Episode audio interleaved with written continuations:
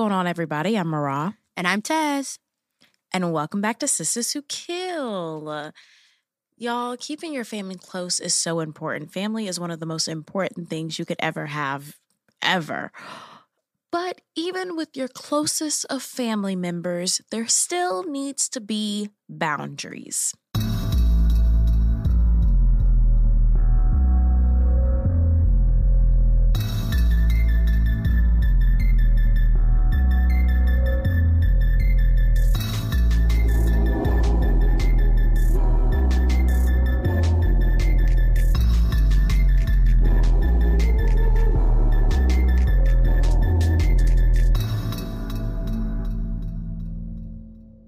If you're listening to this, you probably already know what I'm about to say. That today is the day for you to start your podcast. You have everything that you need your computer, a little microphone, and Spotify for podcasters. It is the all in one platform where you can host, edit, and record your podcast and distribute it everywhere. Where you're listening right now, you can have your podcast there. I promise, for real. And it's free. And you can make some money off of your podcast for free. Free money. Free money is out there. Just go get it by starting your podcast today. Our players this week are Arnold Cuyler, Tammy's ex husband and the kid's father, Tammy Cuyler, the former wife of Arnold and the kid's mother, Danny Jr.'s aunt, and Chastity's first cousin, Lindsay Cuyler, Arnold and Tammy's daughter and victim, Jarrell Cuyler, Arnold and Tammy's son and victim, Alexis Grajales, the accomplice, and Chastity West, our murderess. Chastity West was born in 1975 and is from Windsor, Connecticut, to her mother, Joyce, and her father, Paul West. Chastity was known as a really nice girl. She was very fashionable. She was outgoing. In 1992, she graduated from Windsor High School and was given the superlative biggest flirt. She was known for loving her really big family. Her immediate and extended family, where they were known as good Christian folks. They were very active Jehovah's Witnesses.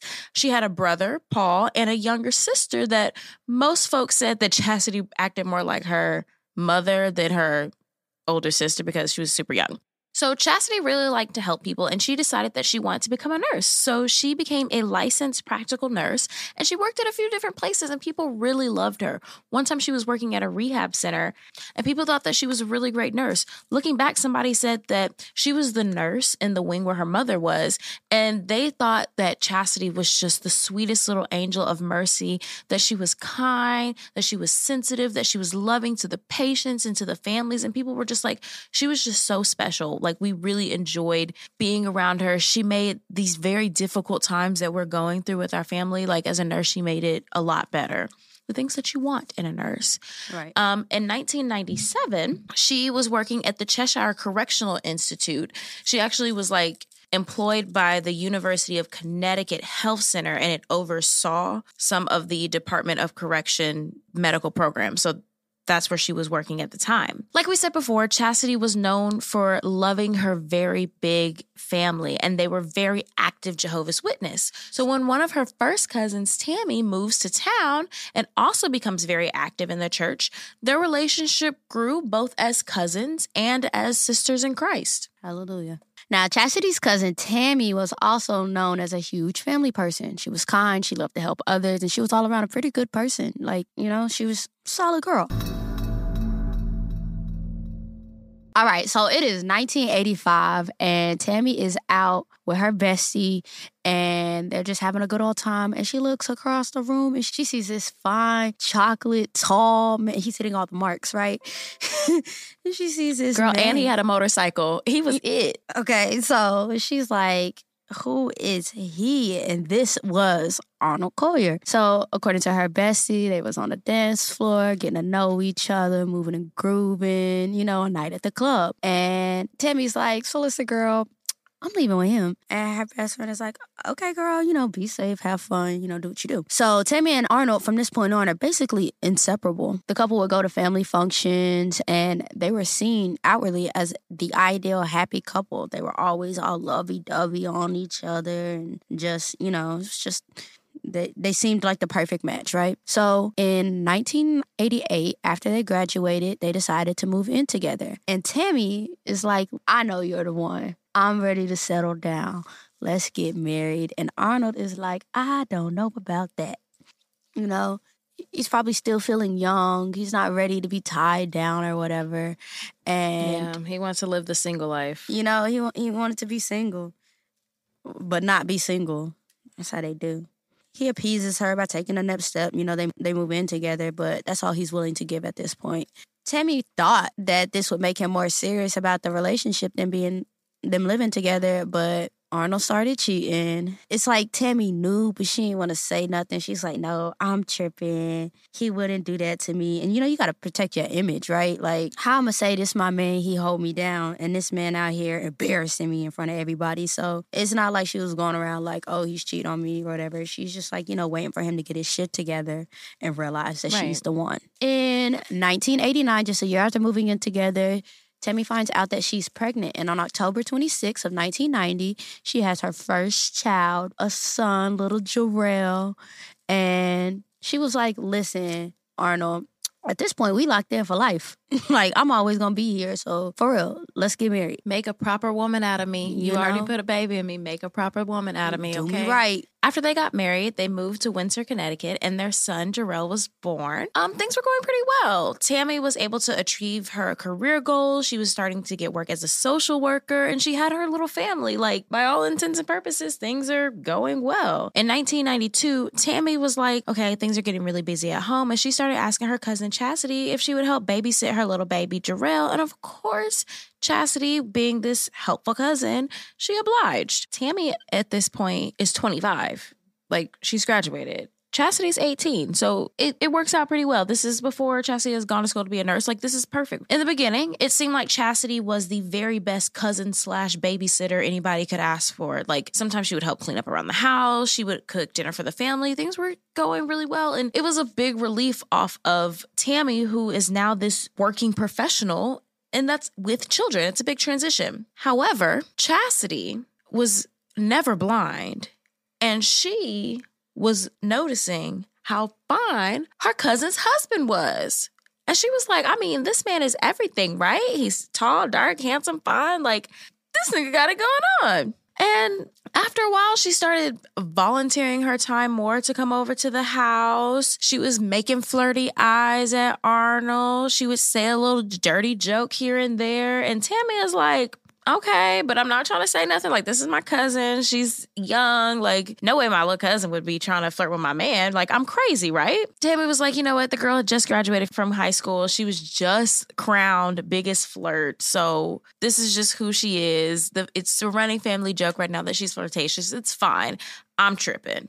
In 1994, Tammy learns that she is pregnant again, this time with a baby girl. Now, the summer of 1995, there was a pool party, and the pool party was at Tammy's aunt's house. And Arnold, he was there, of course. He arrived with his wife and with his kid and with his pregnant wife. Mind you, that Tammy is very pregnant at this point. It gets a little awkward for everybody at the party because Arnold and Chastity are like all up on each other. They in the pool dunking each other in the pool. She got her feet in the pool. He's swinging. He's swimming up with his drink. It's like, hello, is anybody else even here? So it's getting really awkward because everybody's like, um, Tammy, your husband is over there flirting with your little cousin, and they look like a teenage couple, like really too flirty that everybody here sees it at this point. Of course, Tammy, you know, now nah, y'all tripping. I got pregnancy brain that that could not be happening. Another night, Chastity and Arnold, they decide that they gonna go out dancing. And then when one or two o'clock rolled around,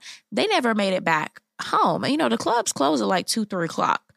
People say that the clubs up there close around one, two, but y'all know wherever you are, you know when t- wherever you are, you know where the club closes. When the, when the club closes, two, it feel like Atlanta died. So four o'clock rolls around, and they mosey their way into the house, and then Tammy's like, "Where y'all been?" Why y'all been out so late? And they're like, oh, Chastity left her ID at one of the clubs. We gotta go back out to go and try and get it from one of the clubs we was at because she left her ID. And Tammy was like, come on now. the sign's been there. I've been trying to give y'all this, you know, I've been trying to pretend like this shit ain't happened. But y'all know I don't believe this, right? Y'all know I don't believe a darn thing coming out your mouths. Of course, they're like, no, they, of course this isn't happening. They deny it, they deny it. And Tammy's like, okay, you know, Chastity, you're my cousin. You're also the full time, you're also the caretaker of my child. You know, we go to church together. I don't want to be, I'm pregnant. I don't want to be tripping. Just, just chill. Just everybody put my mind at ease. So Tammy does end up having a very healthy baby girl named Lindsay on July 22nd, 1995. And Chastity continued to care for the kids. She was caring for little Lindsay. She was caring for Jarrell. Used to go outside and play at the sprinklers, dress up with Lindsay. She was cousin babysitter, right? All the time. I'm sure that you're aware the affair with Arnold continued to go on, and Tammy, I don't know, girl, it was obvious at this point. Like one day, Tazzy, this is crazy. One day they were at another pool party, and Lindsay, Lindsay's a baby at this point, and Chastity is holding Lindsay, like holding her up. She's playing around, and she keeps pulling open Chastity's like swimsuit top. You know, it's a swimsuit top, like your titty gonna fall out. And so she kept pulling it open so that her titty would during there come out, and then she'd be like, ah, don't do that. And then, you know, kids, they gonna keep doing it. And everybody was like, that whole time, A, we saw all of Chastity's titty. B, we also saw Arnold just staring at that shit, like, ooh, yeah, keep doing that. And it was weird. And everybody was like, this is freaking weird. Tammy's friend goes to Joyce and Chastity and it was like, listen, we all see what's happening here. It's not right. And you need to stop messing with your cousin, man. And Chastity was like, what? I would never. And her mom is like, don't you dare accuse my child of something like that. She is a child of God, okay? She wouldn't do that. And now her sister say, oh, Joyce always held her kids on a higher pedestal, and that was a downfall. Mm. So she's like, no, we see it. We know what's happening. She's like, listen, my children don't lie.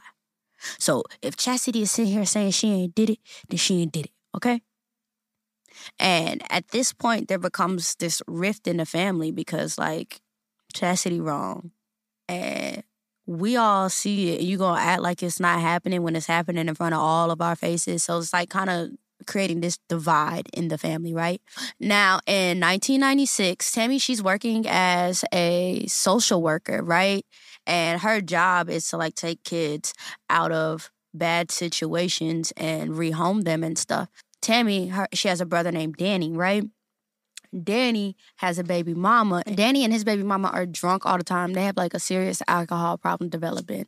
And what Tammy does not want to happen is what she sees happen to kids that she works with all the time. She does not want her nephew to be put into this foster care system. So she goes to her brother Danny and she's like, "Listen, I'm taking Danny, Danny Jr. He was a little, it was a junior.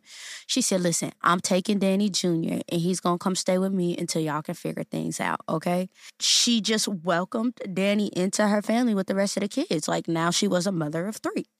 Of course, it's not the best feeling in the world to have your sister take your kid away from you, but you know, ain't no, really no point in trying to fight it because you know what your actions are, right? I don't know if it really seemed like maybe they were in a place. I don't know if he had any charges or something, but it seemed like he was in a place where it was she was coming from a very genuine place, and it was. I do no, think like, she was coming from a family drama. but, But it didn't seem like it was any like forced family drama shit. Like he might have been like, "Yo, sis," I he probably agreed pretty straight off. Especially you don't know. I I couldn't really find any if he had any charges, but I wouldn't be surprised. Alcoholics they be having a whole bunch of charges. And Yeah. a couple DUIs, they're gonna take them kids. hmm so I was Don't have like a DUI with the kid in the car or some shit. They're gonna take the kids. So she was looking out for them. No, for sure, because she was like, "What? What's not gonna happen to little Danny is he's not gonna be on the system." So you know, of course, you know it's hard to give up your kids or whatever, but it was for the better good, and he was just became a sibling to her kids, you know. So this same year, Joyce, now remember this is Chastity's mama, she hosts a party. They love to party, don't they? She hosts a party. Know. I didn't know Jehovah's Witness like to party like that. she hosts a little party with her family and friends, and it was supposedly like a couple's night, but supposedly Chastity and Arnold came together, and not Arnold and Tammy. But her mama's still over there denying it. She wrong, but we ain't a couple though. but we ain't a couple. I guess the party was bumping and niggas passed out at the party. They just kind of sleeping where they fell or whatever, right? And there was a family member sleep on the couch or sleep on the floor or something. All of a sudden, she hears some sneakers squeaking and it wakes her up out of her sleep. And she doesn't move or get up or anything. She just opens her eyes. And when she opens her eyes, do you know what she saw? She sees Chastity and Arnold fucking right there in front of her on the couch. They could have went to the That's car. That's so trifling. something. I was writing this down for I'm not for OJ, but that's so trifling. Go ahead, keep going. So at this time, it's really getting hard to deny the affair. And Tammy, she got two kids. She ain't got time for this bullshit. So in 1997, she decides to divorce Arnold uh, and he moves out. And Tammy's like, I gotta move on with my life. Like, this nigga ain't about to keep holding me back or whatever. I gotta start living for me and my kids, right? Arnold and Chastity kept doing what they was doing, but they still kept it kind of low key because at the end of the day, you are still cheating on her with her cousin. Okay. So he was like, you know, regardless of if we together, divorce or not, it's still not a good look. So, you know, keep this on the hush. Chastity is talking to her her other cousin, Amber, and she's like, listen, I know it's a bad look, but the heart wants what the heart wants. He made a mistake when he was with Tammy, and we are the ones who are actually meant to be together. Now, they're the past, and what happened happened, but they're divorced now, and we should just be able to live our life happily together. Tammy ain't got time to be worried about them. In 1998, she buys her own home for her, Jarrell, Lindsay, and Danny Jr. Um, Period. period, right? Shout out to home ownership. Okay. And she starts to dip her toe back into the dating field. And that's when she meets Benjamin. And Benjamin is making her feel like she's that girl, you know? She was like, you know what?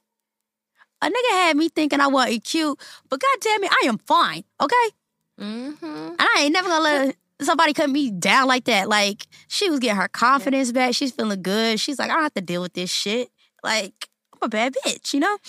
Cause that's hard to go through. Like, I have two kids. I'm trying to I have two kids. I've birthed two kids. I have another one. I'm trying to keep a house together. You done cheated on me with my little fucking cousin. Like, I'm just trying to get get it back together. I know I got some mojo in here. Right. And she found it. Streaming October 6th on Paramount Plus. First place I learned about death was a pet cemetery. Dead things buried in that land would come back There's something else. Something's wrong with Timmy. He needs time to adjust. That's not Timmy.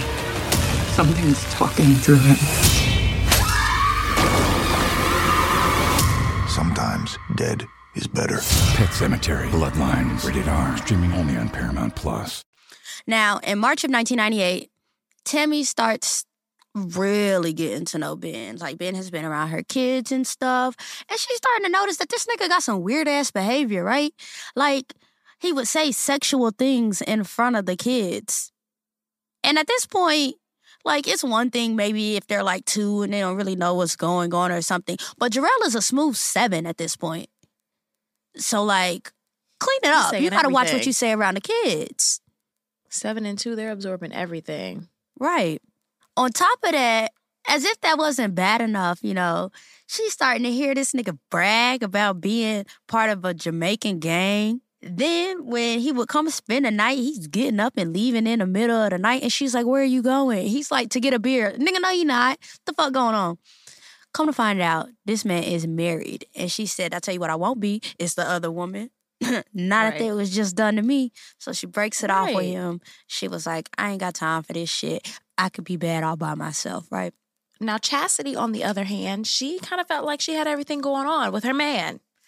She was talking a lot about how she wanted to get married. She was hinting that quite a bit. And she was like, You and I, we just need to get married. We live our life together. I'm thinking about moving out of Connecticut. Like, I don't know, Virginia Beach, maybe Georgia, somewhere, somewhere away from here. And every time that she brought this up, he was like, Remember, that's not possible. I have children here in Connecticut. This is where my children live. And so I have to put them first no matter what. They need me. Like my daughter is two, little man's is seven, like which Chastity, I'm sure you all could guess, was not invited to Tammy's new home, was not given the address of Tammy's new home, and was not allowed to be in the vicinity of Tammy's children. But throughout this, she was still pulling on his ear. She was like, Oh, well, you know, I don't really like how Tammy is holding the kids over you. And mm, I feel like Tammy is trying to manipulate you with the kids. What do you think, Bay? And, you know, I really don't like this sleep schedule. You really haven't moved me in yet. I mean, because at the weekends, you got the kids and I can't be around the kids because I was fucking your ex wife. So now, like, what do we do? And so she started asking questions to Arnold, like, oh, you know, how are things going with the kids? I do miss them. Where are they staying at now? Just making conversation, trying to inch her way into knowing what's going on at Tammy's house because things were not working out the way that Chastity had conjured up in her make believe mind that she was going to live happily ever after. So one day, Chastity's talking to her cousin, India's boyfriend, Alexis Grajales, about all this drama going on with Tammy and Tammy's ex husband, okay? Because she had the nerve to be mad about her having a relationship with her ex husband as if she's not the X Factor. So she tells Alexis, listen, I want to play a little prank on my cousin. I feel like she's overstepping to my man a little bit. I know it used to be hers, but he's my man now, you know? So we're just going to play a little prank just to show her, you know, don't mess with my man. So Alexis is like, all right, what exactly do you want to do? And she was like, let's just go and vandalize Tammy's house. We'll kind of scare her into moving out the neighborhood, right? She says, all I need you to do is to restrain Tammy while I go fuck some shit up in the house, right? There's not going to be any kids there, so it's just going to be Tammy. We'll be in and out real quick. Alexis is like, how are we even going to get in the house? And Chastity says, Oh, I can get us in the house real easy because Arnold keeps a key to her house in a baby bag. So I'll just get that, we'll go in there, you hold her down, it'll be good. And on top of that, I'll pay $4,000 to do it. Alexis is like, okay, easy money. I could do something special for India. You know, he's supposed to be trying to get married to her real soon. So he was like, this would be great for our wedding, yada, yada, yada, right? On July 7th, they were supposed to go through with vandalizing the house, but Chastity makes up some excuse. She's like, oh, you know what? Tonight's just not going to be the night. It's not a good night. But while you're out, can you pick me up a box cutter and some of them coverall, coveralls that you had? She says distinctly that when he got in the car, it smelled like weed. But she was like, I could use some of those, right? So Alexis picks up the stuff and they regroup. Chastity gets to thinking a little harder too. She was like, also, what we're gonna do is we need to get some um soda. Uh the little pineapple soda that the Jamaicans be drinking and the West Indian people be drinking. Because you know there was just this murder, this double homicide a few weeks ago. And in this crime scene, they had these Molotov cocktails with the pineapple soda bottles. So to throw my first our scent, you know, the Jamaicans are after her, right? That's really gonna scare her, right? You know, of course, we gotta cover our face so that she doesn't know what us. We we for sure want her to think that the Jamaicans are coming. And it kind of plays in all the way, right? Because she just had this Jamaican boyfriend, Ben. And let me tell y'all, Ben was not happy that she called it quits. He wasn't happy at all. Which I don't understand. my wife, right? How you mad? I'm cheating on my wife with you. And I know she probably told him about her ex and what happened. Right. It kind of like creates him as a sp- suspect, right? Because he's been bragging about being in the Jamaican games. He mad at the breakup. They leaving a little. She's like, yeah, yeah, yeah. Like we we we got it all figured out. We're gonna set this up. You know, we good. So on July 9th, two days later, it's about 1 a.m and Tammy is sleeping her home and it's a dark and stormy night and the kids get scared and they decided that they wanted to crawl into bed with Tammy and she's like, Come on, babies, gather around me, gather around me. So Jarrell, Lindsay, and Danny Jr. all get into bed. Now around 2.30, Tammy hears like air coming through the door. And so she's like, Is the door open? So she gets up to go close the door. When she reaches for the door, someone begins walking towards her. She turns around to run back to the bedroom, but at that moment, Alexis tackles her to the floor and puts his hand over her nose and mouth, and all she could smell was gasoline. He tells her, Shut the fuck up and nobody gets hurt. So, as Tammy is sitting here tied down by Alexis, she sees a second person walk up her stairs, which is where the kids' room was, and then they quickly come back downstairs. Once they get downstairs, this person goes into Tammy's bedroom. At this point, Tammy's like, hold on, my kids are in there. And she starts to like trying to get free. She hears Jarrell say, What are you doing? She was like, Not my babies. Lindsay starts whimpering. She's like, Not my babies. So she gets, she's fighting as hard as she can. And she manages to pull off Alexis's glove and his watch and his hand slips from her mouth. She starts screaming, My kids, my kids, please don't hurt my kids. Upon hearing this, Alexis says, Yo, I'm out. I'm out. And he leaves. At that moment, Chastity walks out the room and walks out the door without saying a word. Tammy locks the door behind them and runs to her bedroom to check on her kids, and she sees blood gushing out of Lindsay's arm. She grabs a towel and wraps it around Lindsay's forearm to stop the bleeding, and she kind of touches Jarrell and notices he doesn't move. And she's like, Jarrell, Jarrell, get up.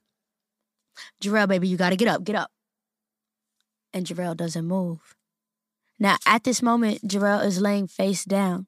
So she turns Jarrell over and sees him still not moving. And it's in this moment she already knows that Jarrell has died. She calls 911 and they're like, ma'am, how can you help you? And she just starts screaming, they killed my baby.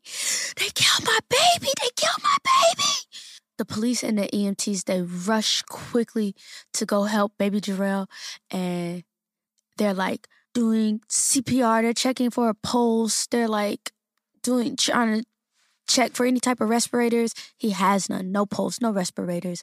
911 comes and they rush him and Lindsay to the hospital. After this, the next call that Tammy makes is to Arnold. He's at home. He had no idea what was happening. She calls and she tells him what hap- what's happening, and through sobs, she tells him, "I don't think our son is going to make it." He grabs the closest thing that he can find to throw in his body, and he runs to the hospital. Now, when the EMTs did arrive, the first thing that they smelled was gasoline. They saw signs of a struggle everywhere. There was blood everywhere. There was a watch, and they were like, Great, we have a little bit of evidence, but this was a horrible, horrible scene. Um, they followed the but they followed the blood trail to the bedroom and get, began working on Jarrell and Lindsay, and then soon took them to the hospital. They also found those two liter pineapple soda bottles filled with gasoline next to the bed, just like Chastity wanted. Jarrell was pronounced dead at the hospital, and Lindsay was rushed into surgery for her wounds. She was seven. Now, Danny Jr. was there throughout all of this, and he was unharmed, and Lindsay survived. Their family and friends were shocked, to say the least. This is not something that you think would happen to your family and like the baby what did the baby do and how could how could this have happened they were like whoever did this whatever happened like this had to have been the devil The detectives immediately began working on a suspect list. They interviewed family members and then interviewed anybody whose name came up in these conversations. Now, Arnold was quickly taken off the suspect list because, as he said, Tammy calls him as soon as it happens. And when she calls his home phone and he answers, she spoke to him on his home phone. Now, he lives a good 15, 20 miles away from her. So they're like, ain't no way you made it back to the house in enough time to answer your phone.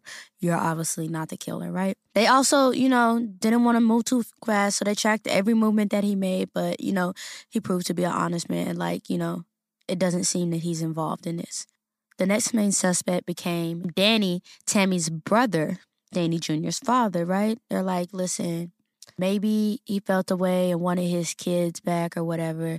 So it was like, listen, if he wanted his kids back, why would he have the two bottles filled with gasoline? Like, why would why would he endanger his son like that to get his son back? And it wasn't just like, oh, Tammy took your kids from you, you must be mad. It was kind of suspicious because his child is the only one unharmed, right? Right. Like, why why out of all the three kids in the bed, yours is the one that's safe, you know? But he was also ruled out as a suspect. So then they get to thinking, okay, okay, let's focus on something else.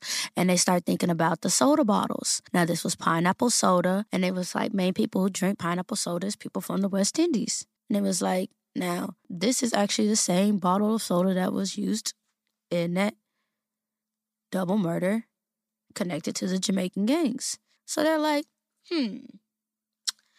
So, Benjamin, why you don't you have a talk with us? You know, come come talk to us real quick. They're talking to him and he's being extremely cooperative. He's like, listen, I love Tammy and Jarrell. I would never do that to them. Like, tell me what you need to help an investigation because I want justice just as much as you do.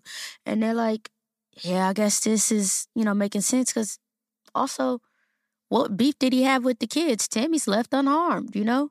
They went past Tammy and and hurt the kids. So they're like, ah, what the fuck? Like, who could it be? They're like, you know, we're trying to find people who would dislike them, but they're kids. Who dislikes a seven and a two year old that much, you know? Police had Tammy take a polygraph test, and Tammy actually failed the polygraph test. As we all know, polygraphs are not admissible in court, and the police actually asked her to take the test not with the intention that she would pass or fail, but they wanted to see if she would be cooperative so they could see, like, if they could rule her out as a suspect. And they felt like they really could. So on July 12th, police turned to the watch. Remember, there was a watch left at the scene of the crime. And the detectives, they're like, okay, you know what we should do? We are going to send out a public notice saying that we found a watch and that we are about to extract DNA from the watch. And let's see if somebody comes forward. And lo and behold, the very next day, detectives receive a phone call from an attorney who said that his client would like to speak to them about a watch. Alexis Grajales admitted that he broke into the house, okay? And when that happened, oh, they threatened to charge him with everything that you could think of ever. And they were like, you need to tell us what happened. And he was like, listen, like, I was recruited to fuck up this girl's house and they she said it was gonna be a prank that we were gonna just mess up the place and that was gonna be it. And I heard that there were kids and as soon as she said my kids, my kids, I was told there were no children at the home. And as soon as I heard that, I left. I wasn't about to be a part of nothing like this. And they were like, Who did it? Who was the person that hired you? Who was the person that, well, who was the mastermind behind this crime? And he was like, Chastity. Who is Chastity? Tammy's cousin. Now, the police they were like, "All right, let's get Chastity down to the station. I don't want to talk to her at the house." What did the what the man say in the uh, video? He said, "I didn't want to talk to her at her house. I didn't want anybody to talk to her at the in the police car. I wanted her in the station." They got her down there, and they were like, "Okay, we got things to talk about. We have autopsy photos of Jarrell. We're going to make sure that she knows that we're not fucking playing with her." She saw those pictures and immediately she was deeply hurt. She grew like really erratic. She was crying. Like she couldn't, she was overwhelmed with emotion. Okay. And she was just like hugging herself and she cried. And they were like, Do they were like, look at this picture. Who did this? And then finally, through tears, she said, I did. She was arrested. She was charged with first degree murder she was given a bail of $5 million and she sat isolated from the rest of the jail while she got ready to. Take that shit to trial, bitch. Take that shit to trial, bitch. Take that shit to trial, bitch. Take that shit to trial. I wonder why they isolated her. Girl, this was a high profile Actually- case, bitch. You were going to get murdered in the jail. We wanted to make sure that we saw you in court. If you didn't get isolated, baby, you was gonna be gone. You know what? I was thinking, I wondered if they isolated her due to her. Is this the jail that she worked at? No, that'd be crazy if it was. Wouldn't it? So she was charged with first degree murder, and in 2001, she started her trial. Take that shit to trial. Now, for the defense, a psychiatrist testified that Chastity had been sexually assaulted by Tammy's daddy when she was four years old. Now, Chastity also said that Tammy was sexually abused. This is from Chastity's mouth and nobody else's. By her father, that Tammy was sexually abused by her father. And Tammy didn't do anything about it. And so Chastity says, or the psychiatrist says, that Chastity feels that because Tammy did not take any action to hold her father accountable, he felt free enough to do it again, and that's why it happened to her. And this is what created this rage that she had towards Chastity. This has not been This rage that, That, didn't like, show its head till this night. right. And also like you're if this is true, because it really hasn't been fully confirmed, but if this is true, you're blaming me for my abuse that I suffered? hmm Chastity also takes the stand during this trial, and she speaks on her own behalf. Now, before she speaks, the prosecution gets permission from the judge to warn the jury to not take everything that she is saying as fact. Please understand that it is uh, quite, quite, quite possible that she is lying, okay? So take it with a grain of salt. So Chastity gets up there and she starts talking about how she loved Jarrell and Lindsay. She said, I loved him very much since the first time I laid eyes on him. I was in love with Lindsay. Usually, everywhere I went, I would take La La Lindsay with me.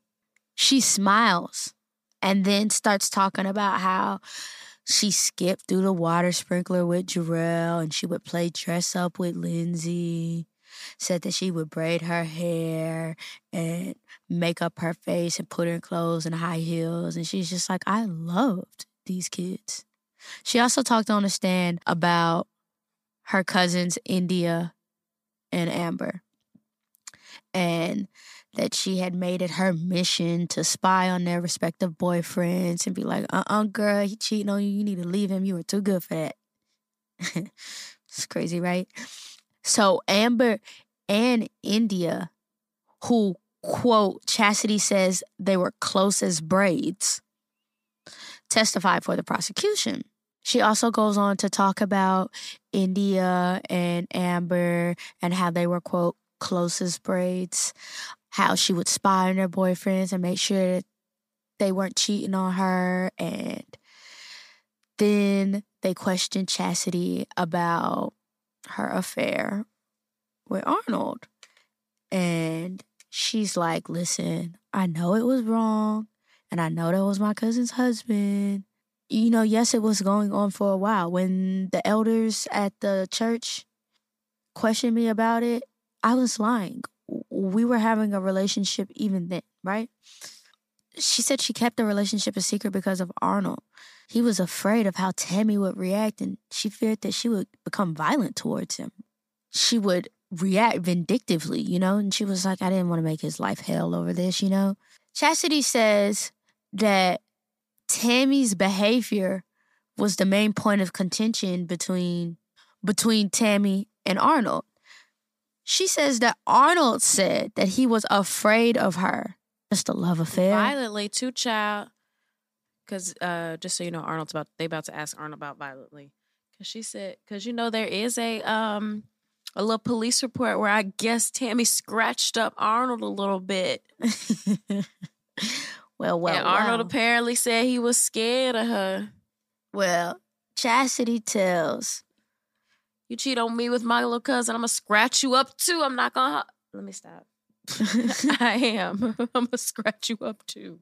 So Mhm. she goes on to say, quote, I thought Tammy was interfering with our relationship. I told Arnold I was concerned about his safety and I didn't think it was a good idea for him to continue letting himself into Tammy's house when she was there because of the mixed messages that it was sending.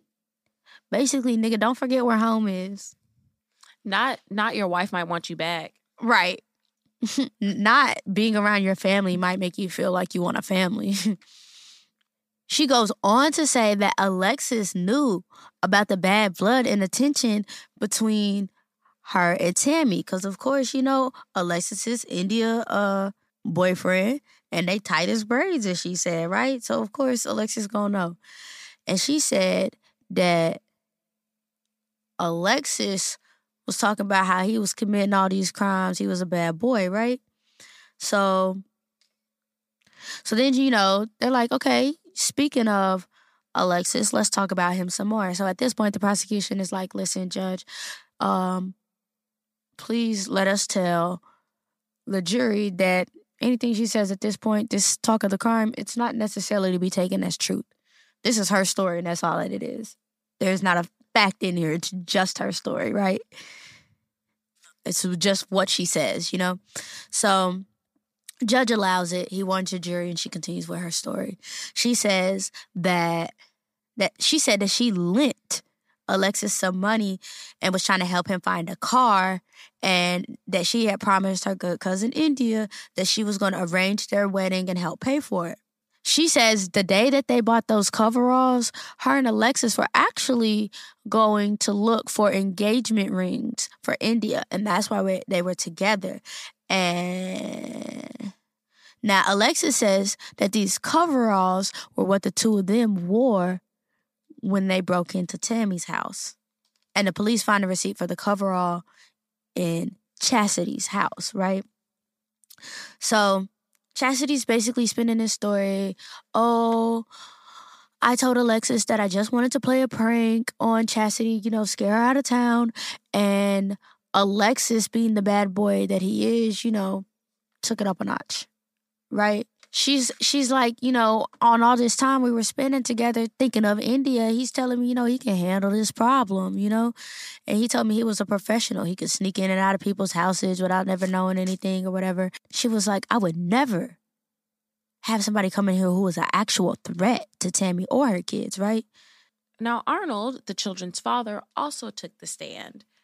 He was asked questions like, you know, how long had the affair been going on? He answered, of course, like he was like at the end of 94 up until the incident. He said, Do you see the person in the courtroom today? And of course, he stretched out his arm and pointed to Chastity. He talks about how he got the call at 2:30 a.m. from Tammy hearing about the tragic death of his son and the injury of his baby girl he talks about when he went to the hospital and he said that he stood away because he already knew that he was gone. He was like, I stood away. I didn't want to see the injuries. I did not want that to be the last time that I saw my son. I did not want my final time seeing him to be seeing him like that. He also talked a lot about his relationship with Chastity. He talked about how they would break up and get back together every once in a while and how and how they had a set routine with the kids. He talked about how she, she seemed like she was trying to turn him against his kids now that he looks at her. And they asked him on the stand about these injuries that he apparently sustained from getting into an argument with Tammy and he says he don't remember. They said, "Well, do you remember her scratching you? No, I don't remember. Do you remember when you said to the police that you were scared of my uh scared of your ex-wife? No, I don't remember. I know that's right. Lock this bitch up. She killed my kids. Now, they asked him while he was on the stand if he loved Chastity. And he looked and he was just like, I didn't fall in love with her. You know, she wanted all this, but I didn't fall in love with her. And then they were like, okay, well, I have these letters of you saying sweet nothings and lovey dovey things written to Chastity. So you obviously were in love with her. And so he looked at the letters and he was just like, eh. He just shrugged it off. Ooh, imagine going through all that and seeing the, the man that you wanted to run away with just shrug at your love letters on the stand. Ah! When Chastity Mama's Joyce takes a stand, she talks about, you know, oh, them coveralls weren't for the crime. She got them coveralls so she could clean out my pool. Now, throughout this trial, whenever Tammy or Arnold weren't on the stand, they sat together side by side on the same side of the courtroom right next to each other throughout the duration of the trial. The jury leaves to go deliberate. The jury comes back and they convicted her of burglary, assault, risk of injury to a child, felony murder, attempt to commit capital murder, and capital felony. Chastity got sent to York Correctional Institute, which was Connecticut's only state prison for women. After the verdict is read, Chastity begins sobbing. She has thrown her arms around her lawyer. She's crying on her, like, oh my God, I can't believe this. At this moment, an argument breaks out between the family, and the two sides of the family stand up and they're face to face in the aisle against each other. Yeah, and then Krista, this shit crazy. Krista, which is Chastity's little sister, she yells out to their side of the family. She's like, "What y'all looking at?" And of course, you know, everybody looking like, what you mean? What I'm looking at? And then somebody else be like calling them crackheaded homies. Like, why are you calling Tammy's family side of the family that? Y'all did it. But then Chastity's mother, Joyce, Joyce Ash, started yelling out that she knows that Tammy is the one that actually killed Jarrell. Not Tammy did it. Right. That and then they were fight, act too. and then they were getting really close to each other. They were like pushing each other back and forth. And so then the police officer, I mean the officers at the uh at the courthouse had to get the families out of the courtroom because they couldn't get order in the court because these good Christian folk didn't know how to act. Now the verdict, although it was it may have been nice to hear guilty and find what most considered justice. That's not what it felt like for Tammy. She said, None of this will be over. This will all be over when I have my son back. And unfortunately, that's something that she'll never get. So, this hurt, this pain will never cease. Now, Chastity's sentencing was, of course, tense. Like this, this she was facing the death penalty, and her grandmother and three other family members came to her defense and argued that her execution would destroy the entire family. They also insinuated that her mother Joyce would try and kill herself if Chastity was executed, and that everyone might as well get prepared for another death in the family. So they was like, listen, please, you know, they're like, please don't put, um, please don't execute her. She can actually be a good inmate. She has real good potential. She's got great communication skills.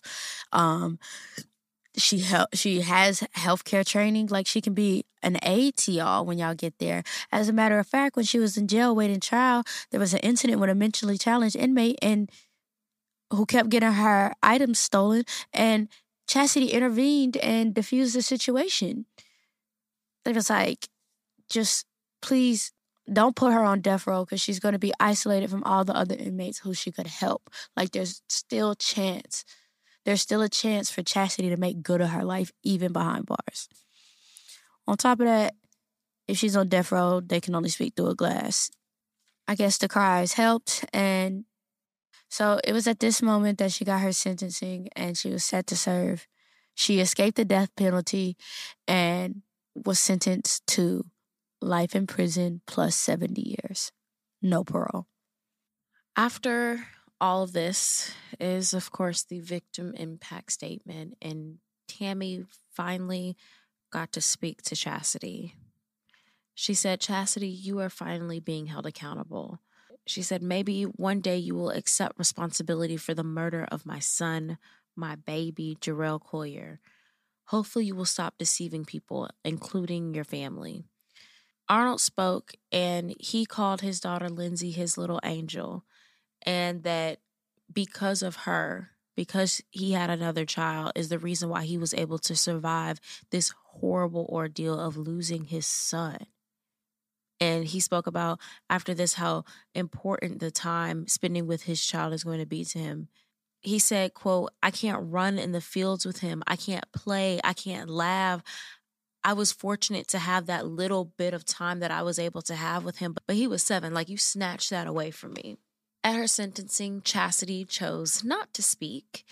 And the judge said that she expressed no compassion for anyone else and had no empathy.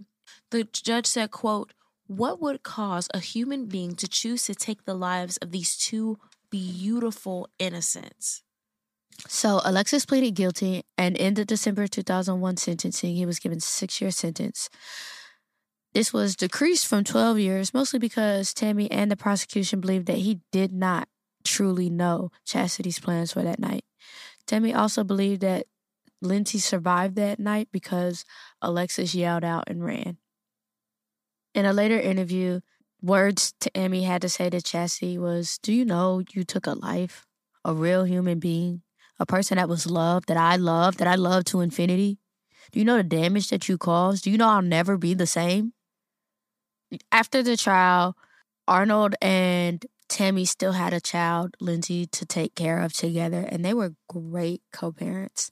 Um, people were actually shocked that they sat together at the trial and like this reporter was talking to him and Arnold was like, I'm sitting here having lunch with you and Tammy is by my side and her mother is here. I go to the family functions with her still. They accept me. They are not looking at me as a monster. And at the end of the day, that's all that really matters. Cause he's like, he's like feeling under pressure because he's like, everybody's blaming me for it. Like I killed my son. He was like, Yes, I cheated, but how was I supposed to think that cheating would lead to my son's death? Like that. That's not the slippery slope we see every day, right? So Right. he's like, All y'all outside opinions, I know what you're thinking. And honestly, I can't feed into that. All I can do is, you know, accept that she loves me and forgives me. And, you know, of course, if I had to do if I'd known it turned out like this, I'd, of course, you know, never mess with her. But who thought she was that crazy? You know, Tammy, of course, showing through her actions, she doesn't blame Arnold for Jarrell's death. Lindsay, she says that she misses Jarrell and the relationship that they could have had. She was like, I was just two when all this happens. She's like, I know I don't even know the person that I could have been. Like two years old, I'm into serious trauma. And trauma that's not gonna go away. Like I will forever not have my brother. My mom will always be affected by that. And I'm sure she's got a scar on her arm. You know, oh, where'd I get this scar from? Oh, that night that lady came and killed my brother and tried to kill me. You know what I mean?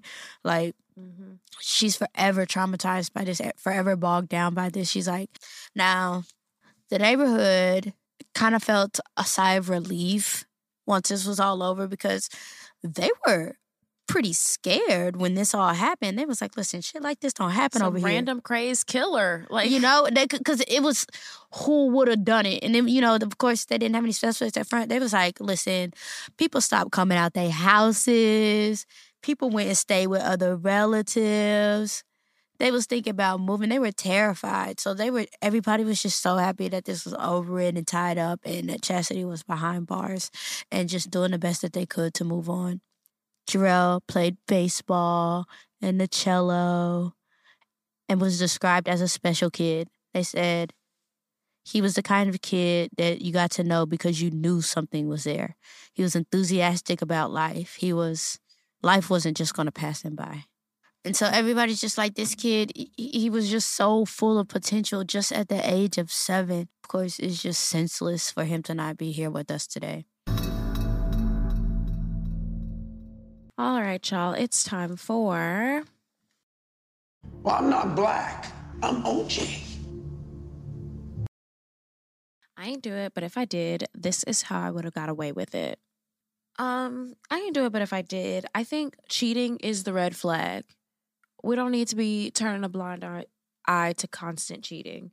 And I know that it is not Arnold's fault, but I just want to let everybody know that your nigga willing to give up his entire family for any pussy can go and take the red flag and go.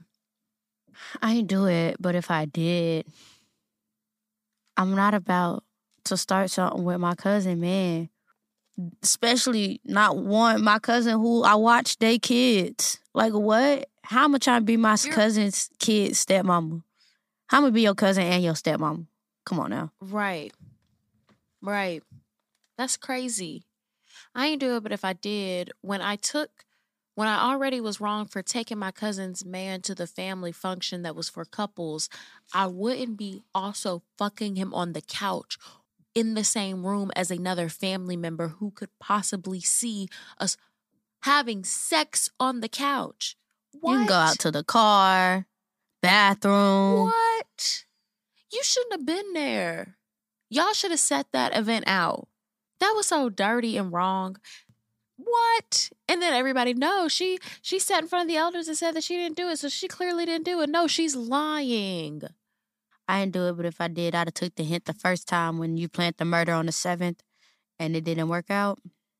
I'd have took that as a sign to abort the mission. You know? And you know, they were jean skirt wearing Christians. Like, I would have taken that as a nice indication. Lord don't want me to do this. I ain't do it, but if I did, that man told you y'all ain't never getting married because he ain't gonna be the point of contention between the family as if cheating wasn't bad enough. But he definitely couldn't double down and marry your ass. Give it up. Give it up. I just think it was delusional to think that that man was to marry you. Um, After you killed his kids. I mean, I guess he wasn't supposed to know, but girl, I didn't do it, but if I did, I wrote down you wanted to scare her into moving question mark. That wasn't even a good lie. But also, you probably could have scared her into moving. Say you did break in on a week on a day that the kids weren't there, right. tore up the house, left, didn't kill her. Say this is the perfect scenario, right? It nothing escalated. You didn't kill her. You just tore up the house and pinned her down. The children were at dad's or wherever. Boom. She's terrified. She of course is going to tell Arnold, "Oh my goodness, oh my goodness, we're scared." We should leave. And then, girl, that is your time to snoop in and be like, Atlanta or Virginia Beach. Tell the kids to come too. If you were smart enough to actually think of a full plan, you could have done something where nobody got hurt, where it was just shaking somebody up. But that's also saying that somebody could shake somebody up and not escalate it to murder because we've seen that happen all the time. But like you could have thought that through without hurting these kids that you you've been with these kids since they were infants. Right. You was a fucking nanny. And you killed him? I didn't do it, but if I did, I forgot to say this. I think I forgot to say this during Arnold's testimony, but he said the night of the murder, because remember, she had to get the key out of the baby bag. They were together. They went to go get dinner, went back to his home. They had sex, and she left. You came over to my home, had sex with me, stole the key to my baby mom's house, and killed my kid. That's crazy. What? What? And now here I am at him and Tammy have to figure out how to pick up the pieces. I mean, Lindsay in the most recent interview, she's an adult, uh, almost an adult. Seems like a very well, beautiful, put together young lady that has two parents that love her, although they aren't together because Tammy's not crazy, no. But it's just, oh, it's awful. All right, that's all I got. Um, parole or no parole? Hell no. Hell no, girl. What do you think about Alexis's sentence? I agree. I don't think he knew what was going on. He said as soon as he heard the kids yell out, he was like, rap, that's rap. Mm-mm, mm-mm. Because this house ain't empty like you said it was. This is a sad story. You ready to read some reviews so we can go? Mm-hmm. Let me read this one in the email. Okay, this one says, Happy to be here. Hi, Mariah Taz. This is my second review, so I hope y'all get this one. I'm For a long for a long time, no podcast was giving me any type of satisfaction, and I was on the edge of giving up entirely until my good sister int- introduced me to Sistas Who Kill, and now I can't stop listening. I'm in love with the storytelling and how black it is. Truly feels like I'm sitting at the table with my family discussing some wild shit. Plus, I'm learning so much about the various court system and laws we have in this twisted country. Anyways, I'm rooting for y'all all the way from Minnesota. Love, Nartika. Thank you, girl. Oh my gosh, there are two on Apple Review, and I can't decide which one I want to read. Eee! Well, we Um, record again on Wednesday, so okay, this one says, uh, Taz, I love you. oh Lord. I've I've been listening to this podcast since my sister put me on about a year ago. I was listening on Spotify, but I had to come and leave y'all a review on Apple. Honestly, love everything about y'all. The energy, the players, and I'm not OJ, especially the singing and cussing. Even the ads I have memorized cuz bills are high and rent is due. I don't think that's the line. Uh, Keep up the great work. I don't think that's the line. Keep up the great work. If this gets read on the air, I know y'all sparking up. And Taz, even though you're basically a ghost, I'm obsessed with you. LOL. That's how I like it, honestly. Basically a ghost. Love that for me. They'd be like, who tweeted this? I'm telling you, if I had a superpower, I'd be invisible. All right, y'all. That is the end of the show. If you want to re- re- if you want to leave us a review, we absolutely welcome it. You can leave us a five star and written review on whatever platform that you are listening on. If you want to tell us something very nice, you can also email us. You can email us for ad spaces just to say hello. Oh, you can also put your bad reviews in our email. You don't have to actually post those anywhere. You can do that at sistas who kill podcast at gmail.com. Um, you can follow us on Twitter at Sistas Who Kill. Follow us on Instagram, Sistas Who Kill Pod, on TikTok at Sistas Who Kill Podcast, and join the discussion group as long as you answer the questions to get in and you speak nicely enough. Anything else, friend? Talk to us, we talk back. Bye.